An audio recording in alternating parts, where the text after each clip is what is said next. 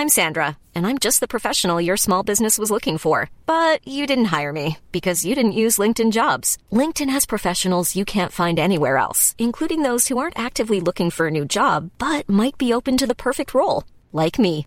In a given month, over 70% of LinkedIn users don't visit other leading job sites. So if you're not looking on LinkedIn, you'll miss out on great candidates like Sandra. Start hiring professionals like a professional. Post your free job on linkedin.com/people today. Hello, everyone. I'm Molly Mulshine, and welcome to Diva Behavior. We have a really fun episode for you guys today. It's all about Courtney Love. She is certainly our first alt diva. She's our first rock star diva who we're going to be talking about. And my guest today is Keely Quinlan. Keely is a double threat. She is a rising music critic. She writes for Consequence of Sound and Stereogum. She's reviewing and writing about music all over the place. And she made the Diva Behavior theme song. Okay, is there anything this girl can't do? I haven't found anything yet. So it was very exciting to have her on here to talk about Courtney Love.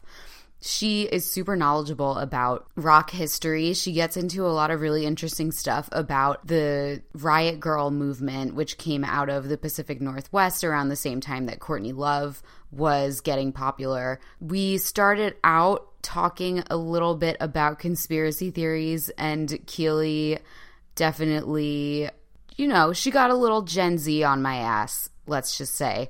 I think, you know, she's she's let the YouTube algorithm get the best of her, and I say that with love. So there was a lot of speculation in the beginning of the podcast, which I cut out. Basically, all you need to know is that a bunch of deranged people out there think that Courtney Love killed Kurt Cobain, her husband, and it's just, there's just no way. It's just definitely not true, but it's very popular on YouTube. And it's just really irresponsible stuff to spread around because, as we know, if we've been listening to the Diva Behavior podcast, people love to blame women for men's problems. And Kurt Cobain's death is not Courtney Love's fault but we tried to keep things light on this episode so we didn't talk too much about it. You you will hear when the episode starts we sort of come in at the tail end where i'm ranting at keely about why everything she learned from youtube about this situation is not true. And then there was one other thing we didn't get to that i just found really interesting that i wanted to throw in there are clips of Courtney Love after Kurt Cobain's suicide. She is grieving for him and she's talking about how all the baby boomers won't give the Gen Xers a break and they won't cut them a break and and she doesn't understand why the baby boomers who were so into their own counterculture couldn't embrace the counterculture of Gen X, which was grunge. And I just want to know why the baby boomers have to terrorize every single generation that comes after them. Follow me at Molly Mulshine on Twitter and Instagram. Follow Keely at Keely Quinlan on Twitter and Instagram. Lana Del Rey follows her on Twitter. So obviously she's putting out some good content. And follow Diva Behavior Pod on Twitter and Instagram. And please rate and review the podcast. It's very important on Apple Podcasts and send it to people who might like it. I cannot stress this enough. And most of all, please enjoy the episode. I always loved Courtney Love, but it gave me a major newfound appreciation for her. She is a pop culture icon. She gives us such great stuff to talk about all the time. You know, I first discovered her through VH1 and MTV, sort of treating her more like a pop culture fixture than anything else. And then I later found out that her music is actually incredible and she's been critically acclaimed basically throughout her whole career. She had one album that that didn't do that well, but everything else she has put out has been, you know, it's been amazing. And she's been subject to a lot of sexism of people saying that Kurt Cobain was writing her music, and it's just not true. So, if you want to have a great time also after you listen to this, go look up some of her best interviews on YouTube. It's really fun. She's got a great one with Howard Stern. Just go go on a Courtney K hole, okay? All right, enjoy. Some people think diva's a bitch. What is a diva to you? Would you say, are you one? I never said that. Diva behavior. Hey, great, uh, great gowns, beautiful gowns. Of course, I don't trust you. Diva Behavior, the podcast. We're not going gonna speculate. Let's just leave it at there. like, Crazy. it is crazy, but honestly, like the world is crazy, Molly. You should know this. Well, not only okay, these are the let me give you all of the clues for why she didn't do anything even approaching arrange for her husband to be killed. Okay, I'm ready. Lay it on me. First of all, she was a junkie at the time. She was like completely addicted to heroin. No one who is whose life is revolving around a drug addiction is going to be organized enough to get away with literal murder of the most famous person alive. Okay, all right. It's just not possible. Second of all, people who are going to murder a loved one are not just going to then go on and live life and never murder anyone else and be like a basically normal person. I mean, she's not normal. She still deals with addiction and everything, but she's it's like that's serial killer behavior. And if you're going to do it once, you're going to keep True. doing it. You're going to keep murdering people. Mm, yeah. Also, I don't think there's any proof that they were either getting a divorce or not getting a divorce. Fourth, That was just hearsay. You're right. it's hearsay. Every cup, every famous couple has divorce rumors basically at all times, especially when it's someone as out of control, tumultuous as those two were. Mm-hmm. You're right. And I'm sure they didn't have a prenup. They were fucking out of their minds. True. There's no way they had a prenup, so she would have been entitled to half of his $38 million when he died fortune. right. if they did get a divorce. So she would have just gotten the divorce. But I really don't think they were going to get a divorce because I think he. So the thing, what our listeners might not know, I'm going to cut a lot of this from the beginning because I know we we just went off the rails here. we went off the rails with conspiracy speculation. So, what our listeners might not realize is both Courtney Love and Kurt Cobain basically were completely rejected by both of their parents. Both oh, sets of their parents, both of their moms and both of their dads rejected them. So they never had a family. And the thing that Kurt Cobain wanted more than basically anything was just to have a family. He wanted to rebuild and have a family, and he couldn't get off heroin long enough to do it. Like they lost custody of their daughter, like basically immediately when she was born, because Courtney was doing drugs while she was pregnant with her, allegedly. He was not going to divorce her. He was trying to get their family together and to get them to be normal, but he didn't know how to do that because he was, you know, the most famous man in the in the country at that exact moment and he had such a fucked up upbringing. hmm So I just don't think he was going to divorce her. I don't think absolutely she would not have killed him. There would be so many easier ways to solve whatever problem they might have been facing. And it's people don't get away with murder. I don't know. I'm like playing devil's advocate here. I'm definitely God. Yeah, sorry. Sorry. Um Keely, like- you need to tell your generation to get off YouTube. I know we're so prone to these like Shane Dawson like absolute rabbit hole trips into like Yeah. conspiracyville. These friggin' algorithms I know. controlling your minds. They're messing us up, Mal. Fix it. I can't fix it. I'm a dumbass. So Okay, so okay, let's let's start over a little bit. a little bit. All right, let's go back to her ridiculous diva behavior. To Yes. what the podcast is about. Yeah. So, well, the podcast is about it's about diva behavior, the fun version of diva behavior, which is like swanning around in a feather boa and bossing people mm-hmm. around, and the dark side of diva behavior, which is getting blamed and used as a scapegoat because you're a woman and because you're a successful woman who speaks her mind. Right. And I think Courtney Love has done both of those things many times. Yeah, I, I feel like just because she is so outspoken that there tends to be that veer towards the absolute shit dump of whatever bad thing is going on in her life onto her personally. Whereas, you know, if we look at men who have done very similar things, if not the exact same thing, they're not held to the even close degree of accountability that she's been held to, Exactly. which is fascinating, I think. Right. Last week with our episode on Marilyn Monroe, we talk about how Marilyn, she had an accidental overdose Right. and no one was blamed for that but herself. I know. Whereas if the genders were reversed, her most recent spouse, if if, if she was a man, her most recent spouse would have been blamed for it and would still be being blamed for it.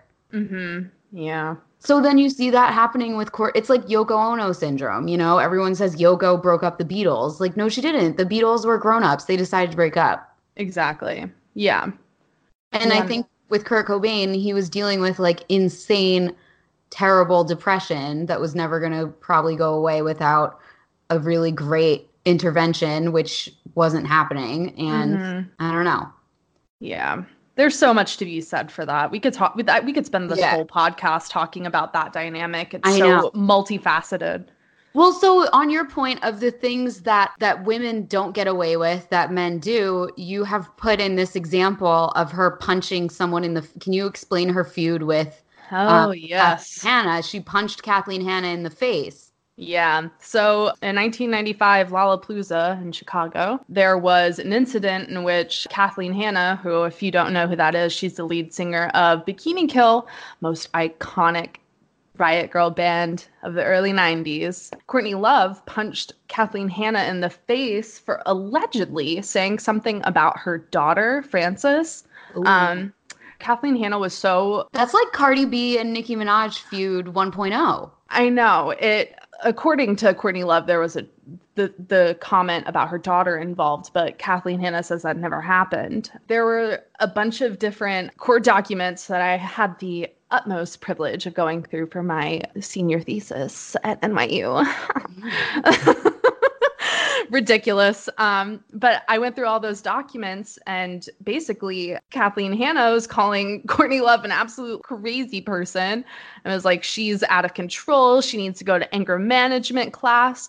And actually, the uh, Grant County Court in Ephrata, Washington, agreed that she should seek anger management counseling. And that was the decision that was based on like a bunch of other different behaviors. A month prior, she was hospitalized for an accidental drug overdose. A couple This months like two. This was like a year after Kurt Cobain died, right? Oh yeah, yeah. Yeah. Um, and then previously she was accused by a teenager of punching him in the face during a concert in Orlando, Florida.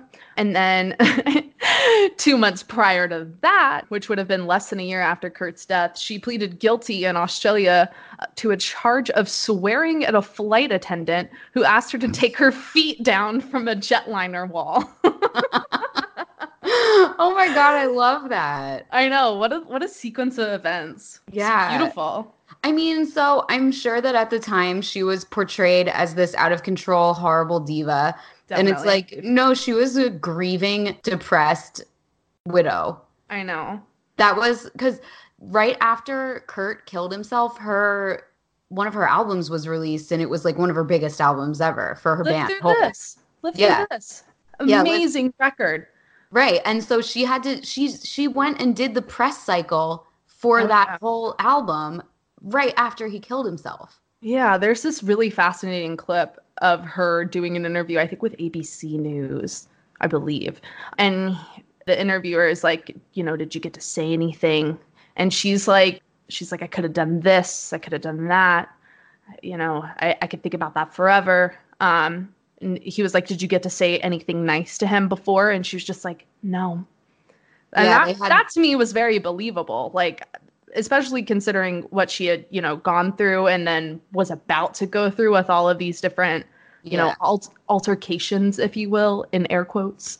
yeah, I mean, I think she was acting out because she needed to she needed a break and she needed to actually properly grieve, but no one was giving her that chance. Sure. Yeah. No, I. sh- She really should not have gone through with the release Yeah. cycle. I. I think she definitely needed a vacation of the mind, if you will. Right? Did you ever see her interview with Barbara Walters from like 97 probably? Maybe I've watched so much of her stuff. Remind me. So crazy. So Barbara Walters, I wrote down a bunch of the choice quotes. Barbara Walters is so rude in it. And you know I'm never one to call any journalist rude because it's like we have to ask rude questions. We have to ask uncomfortable questions. We but Barbara to. Walters takes it to the most insane level. So she opens the segment by saying, for the first time, Courtney tells us why her superstar husband, Kurt Cobain, committed suicide. She says it was her fault, and tonight she reveals why. Oh God, that's rough. Like, insane insane of barbara walters to put that on her. She doesn't say it was her fault at all. Barbara walters also says in the intro most of kurt cobain's friends saw courtney as a manipulative groupie who got lucky. Like no she was not she was not a groupie. They were they met because they were both performing at the same place. Yeah.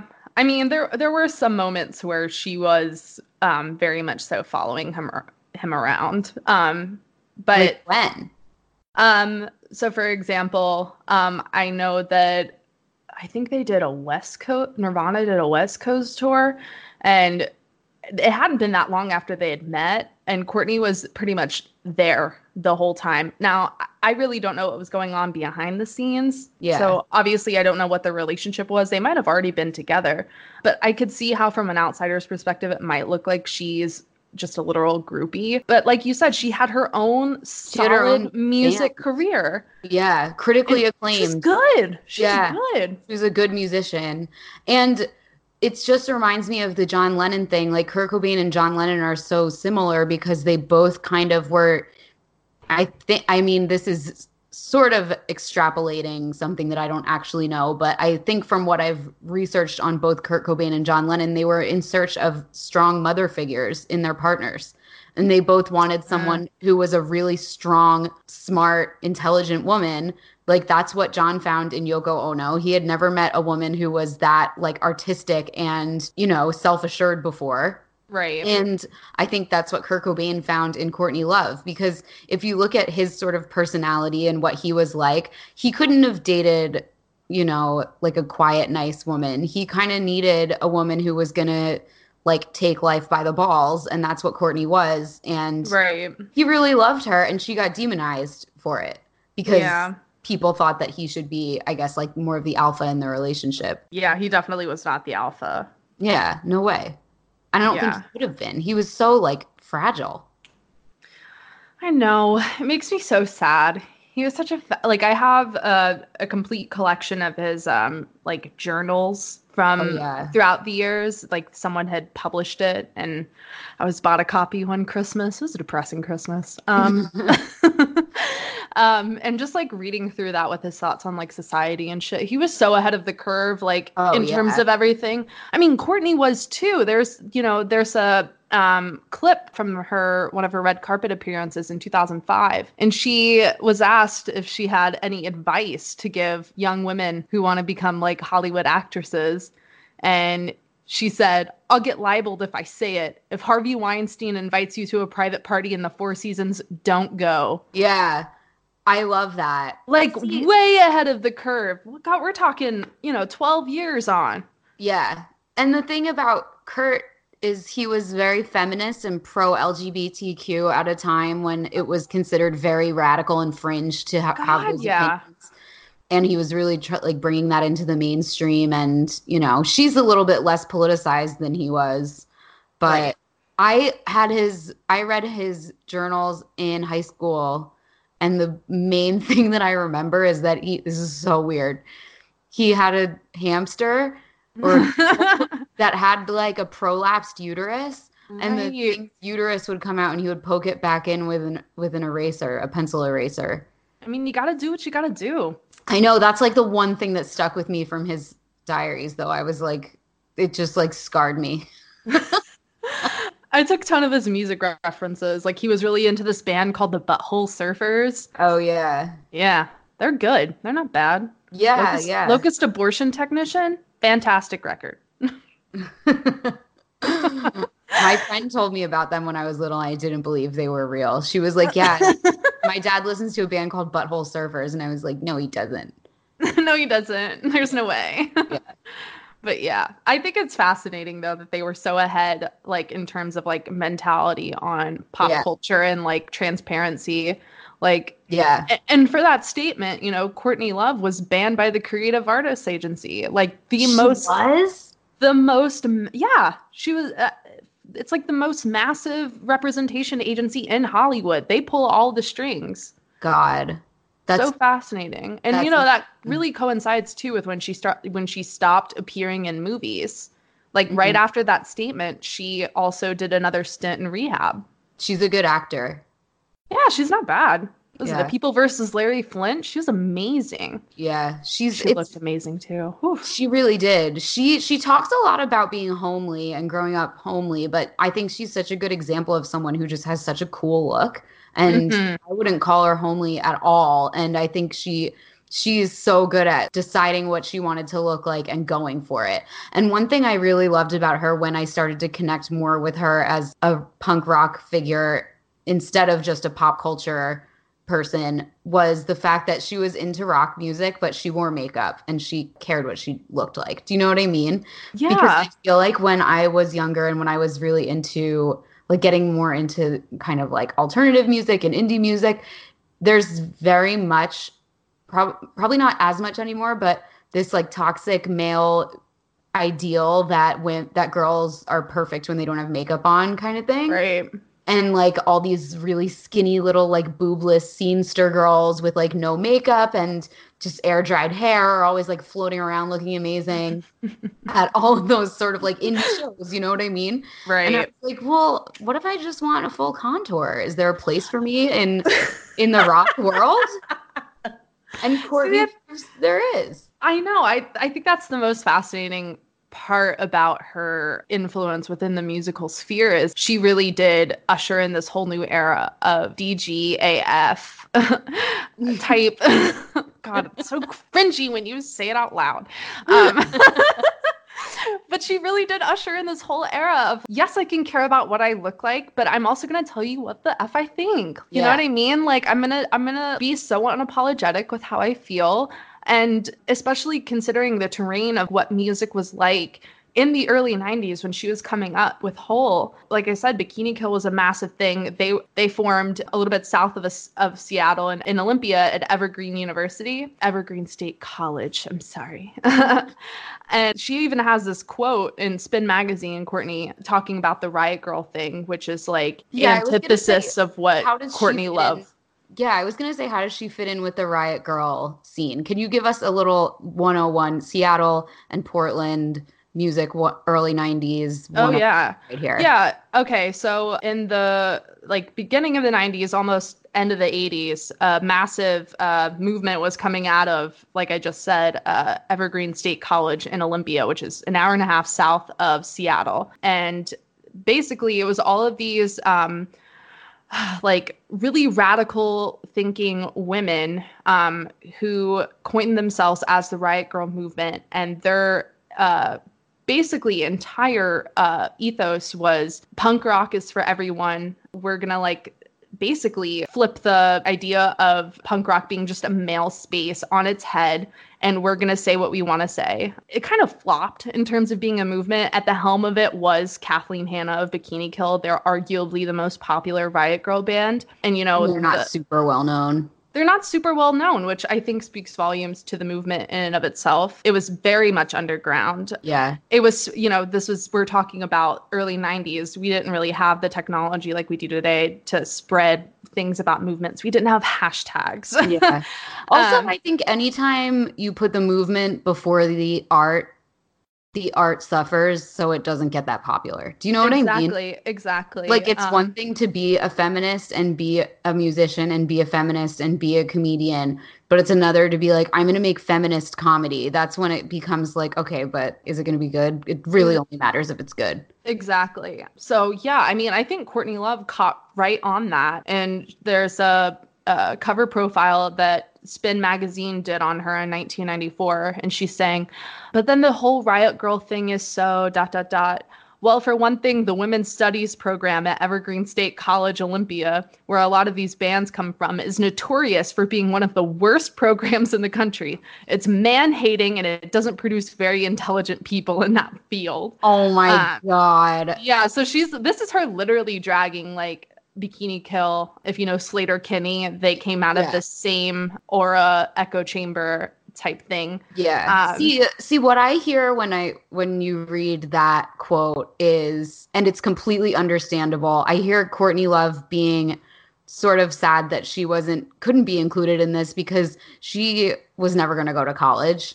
You know, she's never Yeah. going to go through a women's studies program because she had like the shittiest upbringing ever. And Right. I totally understand why she feels compelled to denigrate that to be like, oh, you think you're going to make punk rock music coming out of a liberal arts college? Yeah. You know, like I, there's a lot of hurt there for her. Yeah, I can see that too. I mean, the crazy thing is that, like I was talking about Bikini Kill being at the helm of the movement, Kathleen Hanna was really good friends with Kurt Cobain. Oh, And- really? And Kurt Cobain actually at one point dated the drummer of Bikini Kill, Tobi Vail, for Wow. a, a decent amount of time. So there was almost a bit of contention there. I feel like that was the ground was laid for it, and then Courtney just, you know, ran with it, I think, Yeah. in terms of stirring the pot, if you will. Yeah, which I love her for. She is the best. She is one of the best celebrities we have. True. She True. does not stop giving. she just is constantly giving us things to talk about, constantly giving people controversy. I was thinking it would be so great to interview her, but then I was like, I don't even know if I could because when you watch interviews with her, it's so jarring because she's so herself and she doesn't hold back and she doesn't lie ever. Right. She's 100% herself and she does not give a fuck. Whenever she's paired with an interviewer who's not like that, they clam up and it's the funniest thing to watch. If you watch this interview with this guy Touré from Fuse, he's very MTV VJ. He's like, "Do you ever think that maybe you're your biggest enemy?" And she's like, "Yeah." Yeah. and then he's like, "Okay, so." And she's like, "Yeah, so." It's just so funny because he's trying to sort of catch her out and get her to say something embarrassing. Right. And it's like, no, this is a woman who's beyond embarrassment. You cannot embarrass her. She does not care. No, not at all. Like there there's she that's the whole thing with like putting it all out there and just like Yeah. being who you want to be is like no one can come for you for it. Like Yeah. you if you own even the most dismal parts of yourself, you're unstoppable, you're unbreakable. And I think that's the Yeah. like most admirable thing about her is no matter what she's gone through in terms of like what society would think is like crappy behavior, she she's just like come out on top every single time. There are not a lot of women that can do that in today's day and age, if you will. Yeah. A lot of other people would get completely thrown under the bus and never make it back out. But she also kind of hasn't made it. She's sort of always been under the bus and she's kind of happy to be there. Do you know what I mean? Maybe, yeah. She is kind of always the, she's she's an anti-hero for sure. Right, right. Nobody's gonna nobody's giving her a lifetime achievement award at the Grammys, you know? Yeah, true. It's never gonna happen. But she seems happy to occupy that spot and I think it's great because she Right. just truly does not care about what anyone thinks of her. I know. And I think the almost transparency, I think for a lot of people would be extremely detrimental. But I but it Yeah. works for her. But Yeah. it, I and that's something that I don't fully understand. She's got this insane position as having this legacy within the realm of Hollywood, but it's almost like an anti-legacy, you know what I mean? It's very interesting. I yeah. I would be scared to talk to her, quite frankly. Me too. Me too. I would be terrified, but Yeah. in a good way. She's so powerful, it's intimidating. It's admirable. You know what I mean? She, yeah, 100%. I was watching this documentary that she did for a British TV station. I forget what what it was, but I'll send it to you and I'll put a link in the show notes. And it was from like 2006 or something and she's like clearly on drugs the whole time and she keeps talking about how she's not on drugs. She's always saying she's not on drugs and you can like tell she's on drugs. Like Mhm. there's clips in it from the roast of Pamela Anderson which she went to. Oh god. Have you seen those? Yes. Oh my god. She's also still hilarious whenever she's super fucked up. She's still quick-witted and everything. But so in this documentary, they show her going over to Carrie Fisher's house and Carrie Fisher is giving her advice on because Carrie Fisher also very publicly went through drug addiction and everything and had everybody ripping her to shreds and I think one thing that says a lot about her actual character is that she does have so many high profile friends Mhm. and so many people are willing to stump for her and say yeah she's a good person because i think the reason why she is able to be so much herself is that who she is is not that bad of a person right. you know Yeah. like she's definitely probably a nightmare to date but like aren't we all Aren't we all? she's a handful she's probably slightly more egocentric than the average person, but I don't think she's really hurting anyone. And I think that's why she does kind of get to be the bad girl. And if you really scratch the surface, it's like, okay, what's really so bad about her? Yeah. She seems like kind of a really fun, great person. Right. And I think a really interesting example of that in terms of someone taking up her torch and really riding for her as of late is Lana Del Rey. Like yes. she invited her on tour um in 2015 for her Lana uh, invited Courtney on tour, right? Oh yeah. Um and this happened uh very close to after Lana made those comments, you know, saying that she wishes she was dead. And in Lana an said inter-? Oh yeah, in an Lana interview said, with- I wish I was dead or I wish Courtney Love was dead. I wish I was dead. What? Oh no, Yes. Lana. Yeah, well, this was uh, right after that Ultraviolence album cycle release. She did an interview with The Guardian, and I, I think that quote was um, like misattributed to like the context of what she was talking about, and that's what she has said as well. Yeah, Um, that's like rarely true. I, I know. You know I that. I want to give her the benefit of the doubt. I really do. I ride for Lana so hard. Everyone knows this. That I knows know. me.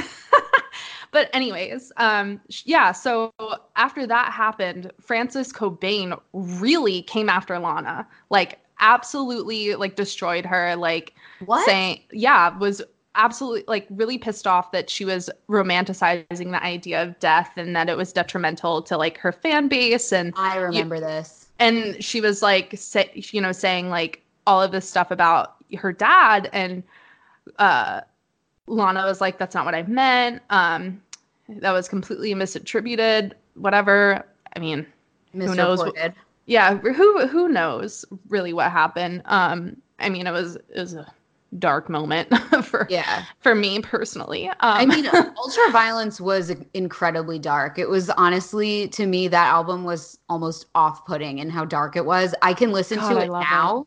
It's God, so good. it. It's a it's a great piece of work and it's a great album. But at the time that it came out, I was like, this is too dark. but I love it still. Like Yeah, it's it's oh, such me an too. amazing piece of oh god, I, I could I talk forever it. about that. I Um listen to it all the time. It was just right when it came out. I was like, oh my god, is she okay? yeah, so how did Frances and Lana and Courtney end up sort of making amends? Right. Um, so I think Frances kind of let it ride after Lana basically apologized to her.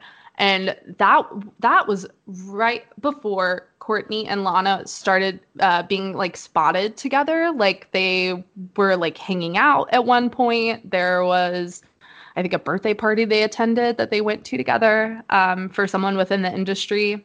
Um, and then right after that, it was announced that Courtney was going to join Lana on tour. And I think, um, I think between Lana and Courtney, there's such a fascinating connection. You know, Lana's dealt with a bit of addiction. Um, Has she? oh God, yeah, God, really? yeah. In what way? She um, was an alcoholic in high school. Um, she went to boarding school um, in Connecticut um, for her drinking problem, which didn't help anything because, you know, at boarding school, it's like direct access to pretty much anything you want um, in terms of the people that are there.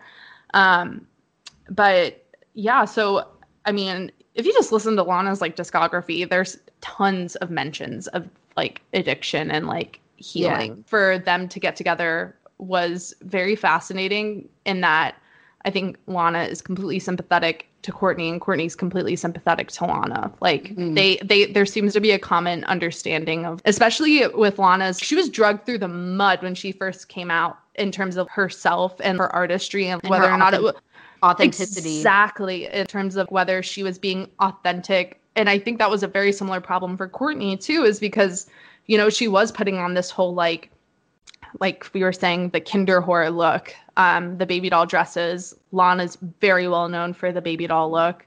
Um, you know, the big fancy like winged eyeliner and ridiculously massive eyelashes. and all of this stuff, I think they just bonded over. I, I think it makes sense that they would be, you know, a force together. And Yeah. that tour was so good. Courtney had some rough moments. She basically told everyone in the audience at one of the store the tour stops f off if they were wearing a flower crown. Mm-hmm. Which I mean, that's Lana's fan base. I know, but it's so funny. Like she's It's just hysterical. joking. Yeah, I know. I thought it was hysterical. Everyone was so butthurt. Like, Yeah, that's so funny. I love that. over it. in terms of her personality, which has made her as big of a star, if not more so than her music, I think that has a lot to do with not really having parents who are paying attention to you. Do you know what I mean? Right. Because she's just, she's like a naughty kid all the time. you know, she's like in her, what is she? She was born in the mid 60s, so she's in her 50s. And she's still acting like a little kid who's, you know, the bad kid in kindergarten class. And I think Right. it it's it works for her and it it makes her kind of lovable and it makes her a lightning rod for controversy and press coverage and everything. Right. I I've been noticing with most of the people that I'm featuring on this podcast have a broken home or a bad childhood. yeah. I mean, from pressure makes diamonds, you know? Yeah. and I think a big part of it is with her, you know, she cannot stop courting fame, which is fine. I'm not saying that's bad or anything. It's just like when she like in that um British documentary of her, she's literally inviting this guy into her house and she's telling him everything.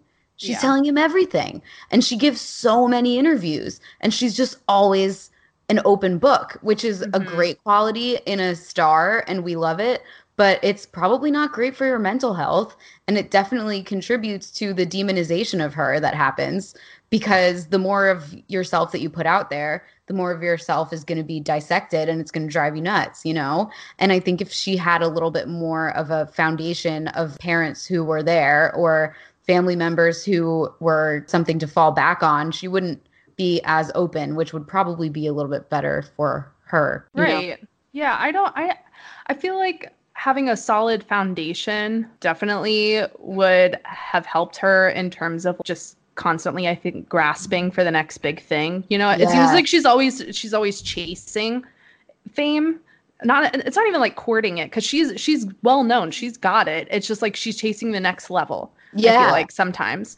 And like you said it's not it's not a bad thing. I just like we said the she thrives under the bus like she really does Yeah. and that dichotomy does not work for everyone it Right. works for her which like i said is like super admirable but at the same time like i wonder like what all of that chasing has done like you said for her mental health like it, is there a better way to go about that Right. i don't Like- know Yeah, I think it's you know, she just has a really she she could stop being famous if she wanted to, is the thing. oh she- yeah She clearly doesn't want to. Yeah, no, the most recent thing she did was that, well, I don't know if this is the most recent, but the bigger thing I saw was she did the Gucci campaign with Lana and Jared Leto. Oh, I need to look at that. Well, she's literally just the waitress in it because, like, Lana and Jared Leto are sitting in this old, old timey, like, diner in LA. And they're like, like just ordering coffee, and Courtney Love's in the full waitress uniform, just pouring coffee. Oh my god, I have to look for that. That's so cute. Yeah, it's it. it's interesting, especially in terms of like where she stands. If we're look if we're looking at that as like a like I don't know, like where she stands in terms of like fame. like she's just pouring the, she's pouring the coffee to the next generation of like crazy DG DGAF. God, I need to stop saying that. um, crazy people, you know, like people And who are she's a- chasing fame. And she's a fixture. She's the waitress. She's just always there. She's always in the fame land. Exactly. I think that's a really good analogy, a fixture. Yeah, she's just permanent. And I love it. I think it's great. Have you seen any of the stuff um, about all the songs that are about her from the 90s? There are so many. There are songs by both Nine Inch Nails and Tori Amos calling her a star fucker, which pisses me off so much Yeah. because it's like, why? Where is anyone calling Trent Reznor a star fucker? Where I is anyone calling Kurt Cobain a star fucker? They've all. The, the thing is, you you hook up with and you date people who are in your scene, and when you're a famous grunge musician, you're gonna hook up with all the other famous grunge musicians. Right. I And think I- that I think that really does go back though to the whole like um she ushered in a whole new era of like women that were at the front of the stage. Like she was a star in her own right. Mm-hmm. And I I feel like in the early 90s the the um terrain was shifting so much, you know, like women were up until that point almost like 100% i mean aside from like madonna and the like crazy superstars were relegated to the back you Yeah. know um so like for her to like just pick up the torch and just absolutely run with it um i think pissed a lot of people off because they couldn't do it Yeah. it was And it, yeah Yeah, and she she played her own instrument and wrote her own songs and she was the creative force behind Hole and even if you look at like Janis Joplin, she wasn't writing music. If you look at Stevie Nicks in Fleetwood Mac, it was a more collaborative effort. I think it probably just pissed people off with a lot. Yeah, she was collaborating with cocaine yeah. that was And, her like- main collaborative partner and witchcraft. And so I think with Courtney, people were pissed because not only was she doing something unheard of, which is being a front woman, being feminine, still hooking up with whoever she wanted to hook up with, and being good at it. And she was being probably kind of a dick because she's just an abrasive person. I think it's a recipe for just pissing lots of people off. For sure. And I think it really does come down to almost jealousy too. She Yeah. she like got what she wanted. And I think for a lot of people that people tend to take that personally. Yeah. You know, they take that situation and look at themselves and they're like, Well, I can't I? Yeah. Must be something wrong with her. like, Yeah, exactly. Did you Yeah. know Hollaback Girl is about her? shut up. I know. Well, No this is what I, way. but apparently at some point Courtney Love had this quote because she was coming up around the same time or no, Gwen Stefani was a little later than Courtney Love. Like no doubt came at, got really big a little bit later. Right. Then Hole Courtney in an interview said about Gwen Stefani, she was like, "Oh yeah, she's kind of a cheerleader and I don't understand kind of what she's doing in the in the rock scene." Right. And Gwen Stefani apparently was very irked by that. And when she was being interviewed about Hollaback Girl, someone was like, What's the song about? And she said, One time somebody said that I was a cheerleader, and I never was a cheerleader, but I decided for this song, fine, I'll be a cheerleader. wow. So it's like the whole song is a clap back to Courtney Love. Interesting. I know. Wow. And it's kind of like, why would you let? I love Hollaback Girl and I love Gwen Stefani, but it's kind of funny to let that little offhanded comment get under your skin that much. Oh yeah. I mean, it makes sense to me. I think, especially for the time period, like we were saying. I think it was just such an interesting time for women musicians, especially if we look at the underpinnings of the Riot Grrrl movement and the women who came out on top of that were the exact opposite. They were literally the catalyst, the anti catalyst for all of that. So I think without Riot Courtney- Girl was? yeah, I think without Courtney having been so absolutely contrarian to that and coming out on top, she did better than most of them in terms of ho- household name recognition. Oh, I think yeah. in No in terms contest. yeah, no contest. Um, but I think that for a lot of people, it it was something that hadn't been done before from the rock grunge genre. You know, Yeah. I I- just think it really does come down to like envy yeah. for Courtney. She's gorgeous, you know. She she got what she wanted for Yeah. sure. She did. She's doing good. She's talking to Frances Bean again, right? They're on good terms again. Yeah, they've been hanging out. That's good. This has been so great. This has been crazy. I think everyone's going to learn a lot about Courtney Love. And Probably too much. yeah, probably. I hope the Skype recording worked. Me too. Okay, thanks, Keely. Some people think Diva's a bitch. Who's a diva to you? Would you say, are you one? I never said that. Diva behavior. Hey, great, uh, great gowns, beautiful gowns. Of course, I don't trust you. Diva Behavior, the podcast. Planning for your next trip? Elevate your travel style with Quince. Quince has all the jet setting essentials you'll want for your next getaway, like European linen, premium luggage options, buttery soft Italian leather bags, and so much more. And is all priced at 50 to 80% less than similar brands. Plus, Quince only works with factories that use safe and ethical manufacturing practices. Pack your bags with high-quality essentials you'll be wearing for vacations to come with Quince. Go to quince.com slash pack for free shipping and 365-day returns.